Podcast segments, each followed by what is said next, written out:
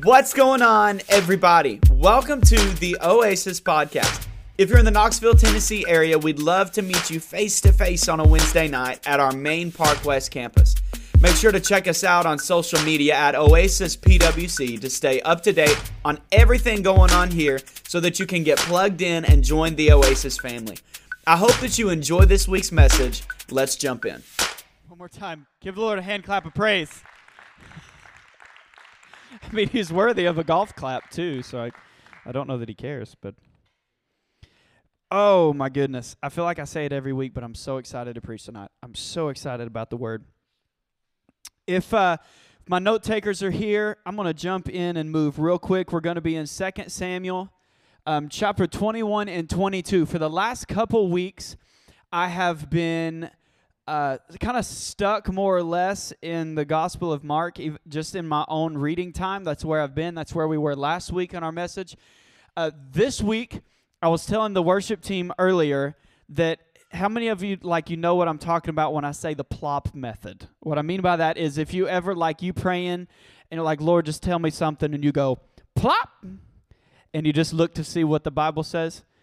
If, if y'all are more spiritual than I am, but that's exactly like sometimes that's how it works.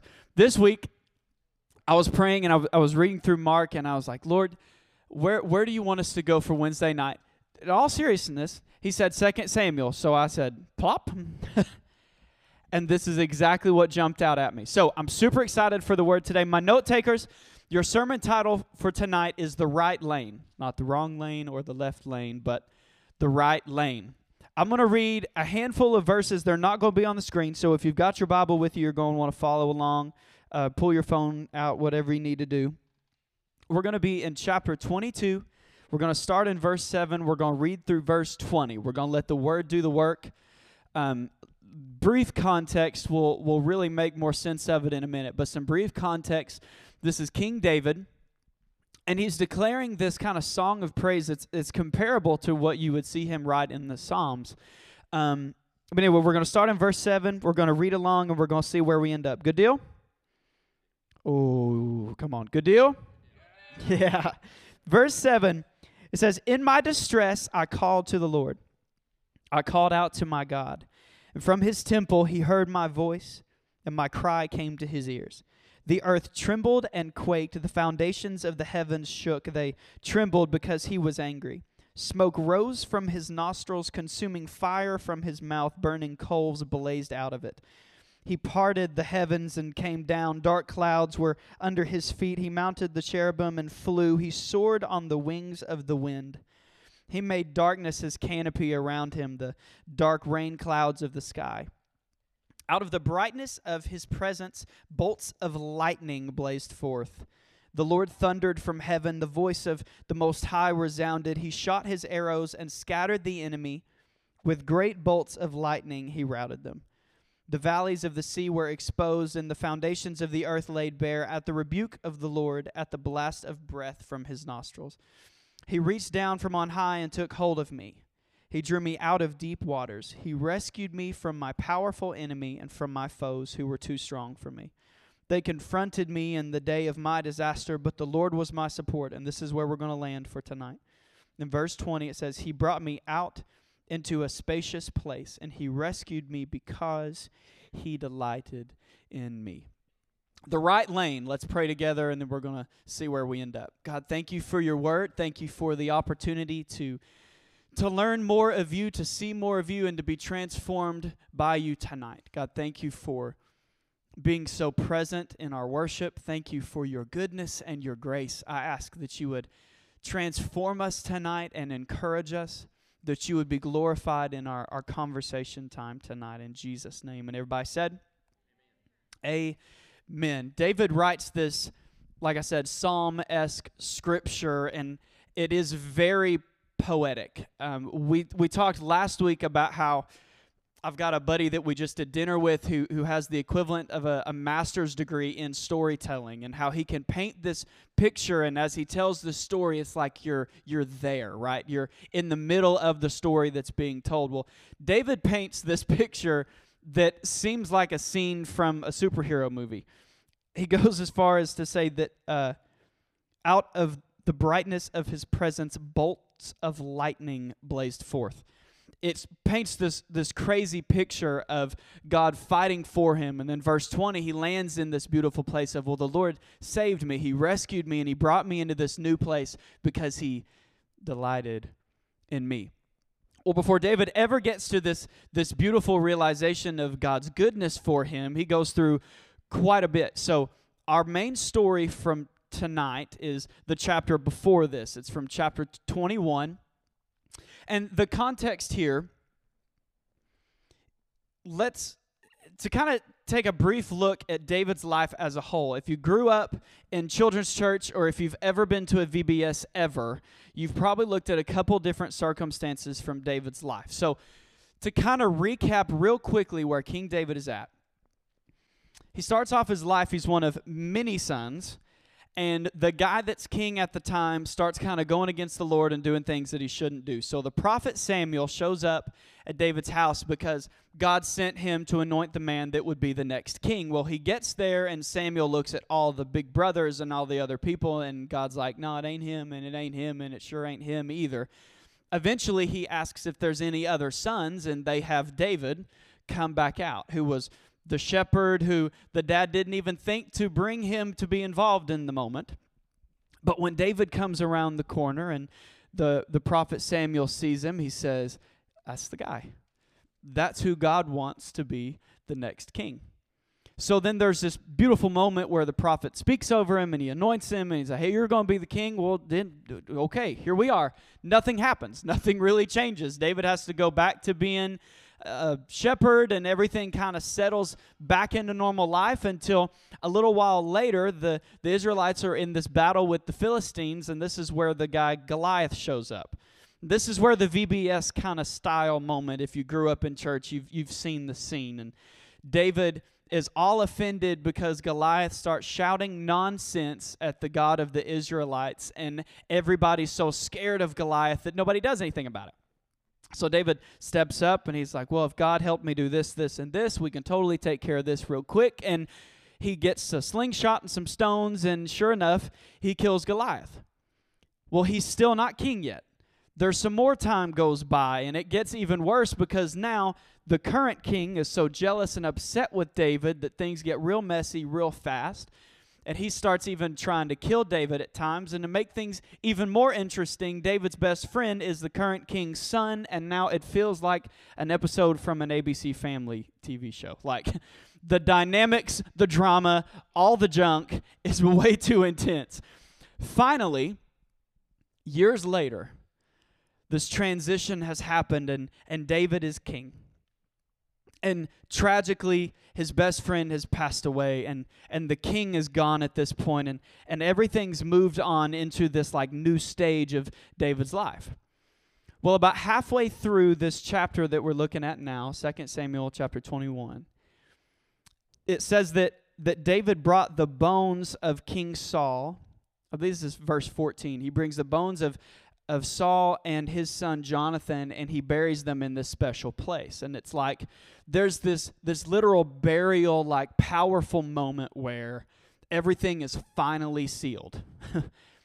and it's it's this moment of I'm here. Like I've arrived. And maybe you've had that feeling in your own life. You finally graduated high school and you're like, "Whew, I've arrived. I made it." or you got a, a full-time job. You're like, "Oh, I've arrived. I've made it." you broke up with that guy or girl that was nothing but bad business and you're like, ooh, I've arrived. or you found the one that you want to be with and you're like, ooh, I've arrived. Like, there's these moments in your life where you feel like you've arrived. And this is kind of where David is in this moment. He's settled in his place as king, and all the old stuff is behind him. And here he is. He's living his best life. He has stepped into this new scene.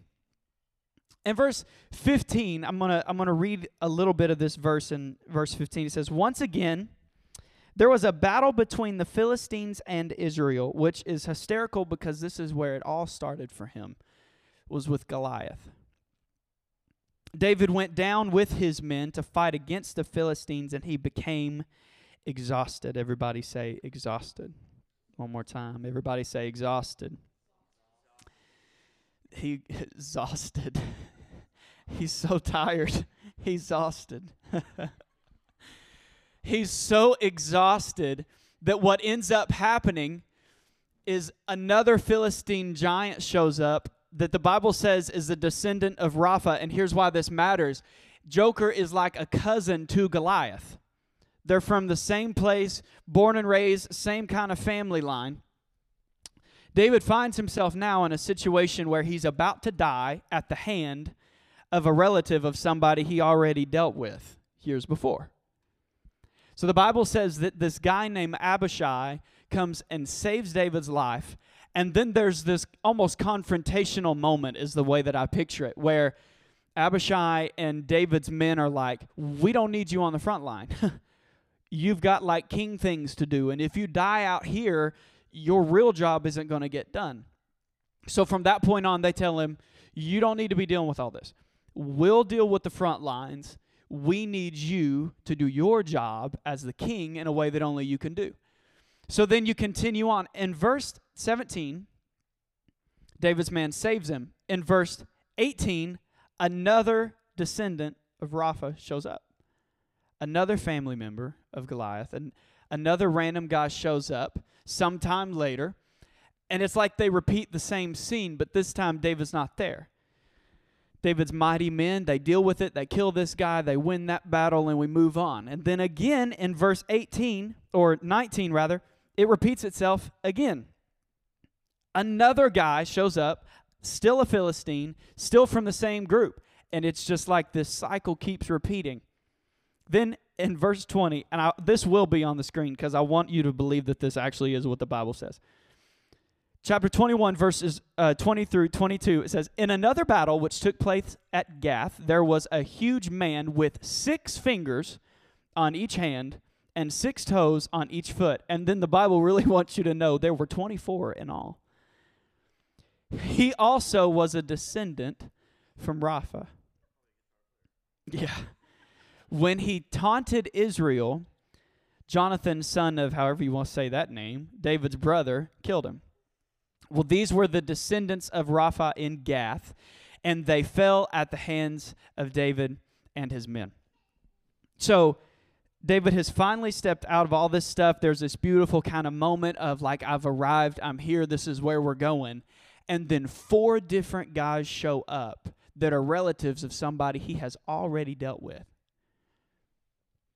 It's like the the demon that he already beat, the battle that he already beat, it keeps coming back at him, keeps messing with him. I want I want you to hear me say tonight. You don't need to fear the old junk because the, the Lord is fighting for you. And I don't mean that in just a a clever like pastor's statement because pastors say those things and they preach real well. Check this out. The guy that saved David's life when the first guy showed up, named Abishai, his name literally translates the present of the Father. So, in this moment where David is about to die at the hands of something that he's already dealt with years before, the present of a father comes in and fights the battle for him. God is fighting on your behalf. He's sending family to fight on your behalf. I believe that tonight the one of the main takeaways I want you to have when you go home is to take a deep breath and process that Abishai isn't just some goofy like name in the Bible, but there literally is this this spiritual um, help coming to back you up a little bit. the Bible says in Second Kings that God is the God of angel armies. It's not just a clever Chris Tomlin song. It really is legit. There's a story where they're going into battle and it's really not looking good and the odds are not in their favor and all of a sudden their eyes are opened and they see these angels all around them about to fight on their behalf. And it's just like a scene from Lord of the Rings. And if you know what I'm saying, you know what I'm saying. Because that's what takes place is now all of a sudden we see that the actual leader of all the armies really is on our side, and we can take a deep breath because this metaphorical Abishai helper, this present of the Father, is here for you. Well, David finally comes to terms with where he's at and the miracle that just took place because these four guys got dealt with and his life got saved in the process. And then he goes and writes the scripture that we opened up with. Verse 15 of chapter 22, it's kind of where we started. He shares this like bolts of lightning that God sent down on his behalf and arrows that scattered the attack of the enemy. He says that he God took hold of me and pulled me out of this mess. In verse 20, it says, He brought me out into a spacious place. He rescued me because he delighted in me. This word delight is like synonymous with the word desire. So it's not just like delight like I delight in like dessert. Okay, this is this is a passionate desire, a, a passionate longing even that God had towards David that was more than just I like him. More than just I want him to be happy or more than just I want him to be safe, but he had this deep desire for him to be taken care of. These men show up and they see David fighting this whole other battle, and Abishai and the guys fuss at him. what are you doing? You are fighting this other mess that is no longer your responsibility. And if you die fighting a fight that's not your responsibility, nobody covers your actual responsibilities. So let me give you something to celebrate. God, as silly and as like backwards as this may sound, God wants you to stop fighting battles that you're not supposed to be fighting. One more time. God wants you to stop fighting battles that you're not supposed to be fighting. When I was growing up, and I, we're going to do it a little different tonight. I'm going to go ahead and ask the band to come back up. When I was growing up, I'm like the stereotype oldest sibling, and my younger siblings are in the room, so I'm just not going to look at you. Don't shout me down too much. I was a stereotype oldest sibling in that uh, I regularly got in trouble for telling my siblings what to do. I cannot tell you how many times my mom said, and I quote, they have a mom and a dad, and it ain't you. Because I genuinely, like somewhere in my head, somewhere in my thought processing, whether I realized it or not, believed that I had the authority to be in charge. I couldn't tell you where it came from. I don't have a clue what caused it. But it wasn't until later on in life that I realized that it wasn't just that I thought I had the authority to be in charge, but I thought I had the responsibility as well. I kid you not, at 14, 15 years old, I can remember intentionally staying up so that I was the last one to go to bed and walking the entire house to make sure that every door was locked, that every light was off, and that everybody was sleeping safely. At like 14. Because it wasn't just that I thought I had the authority to tell them what to do. For some reason, I had accepted this thing as if I had the responsibility to protect them as well. And you know what the, the funniest thing about all that is? They had a mom and a dad, and it wasn't me. and that wasn't my job. Literally. How many nights did I lose sleep because some backwards thought processing in my head said that I was supposed to make sure all the doors were locked when I knew all the doors were locked? Nobody goes out the basement door anyway. But every night I would always go down there and double check to make sure that the basement door was locked. But I had come to this conclusion that it was my job, but it wasn't my job. Tonight, hear me, it's not your job to fight nonsense that Jesus covered already earlier in your walk with Him. Again, I know that sounds kind of counterintuitive, and for a Pentecostal culture, that like doesn't preach well because we want to know how to scream and shout at the devil and how to deal with it. And again, there's a time and a place for all of that. There really is. But I genuinely believe that there are many of us in the room that are refusing to step into the new calling because we're so distracted fighting something that he already dealt with. So when a descendant shows up, when something shows up that looks like the old mess, you jump right back into it and go into war like it's your place. It's not your place. So everybody stand with me. Here is maybe the funniest, most straight home or straightforward take home statement I have ever made. Stay in your lane, bro. Stay in your lane. The devil has got you so distracted. Man. He's got you so torn up over past relationships. Let me get in your business a little bit. He's got you so stuck in lust and other issues. You are the righteousness of God in Christ. You are seated with Him in a heavenly place. The Bible, David just declared it. He picked him up and placed him in a spacious place because he delighted in him. The Lord loves you. He brought you here on purpose tonight. There is a a spirit here, genuinely, of like an Abishai spirit that is a, a, a present from the Father that says, hey, wait, we dealt with that over here. Don't take your eyes off of the goal. Don't take your eyes off of where you're going now to come back and fight this.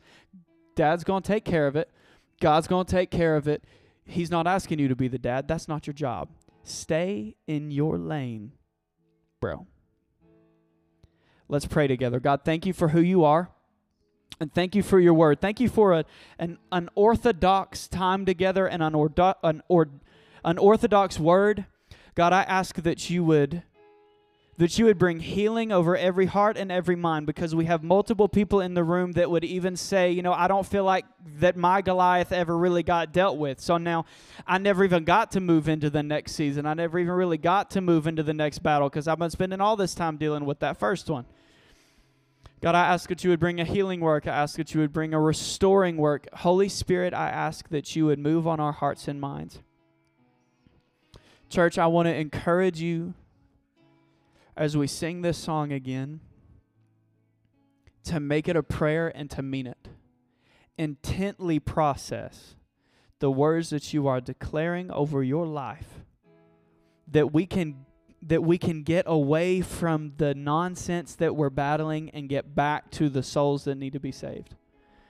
That we can get away from the anxiety and the junk that the enemy keeps throwing up at us. It's so real and it hurts so bad.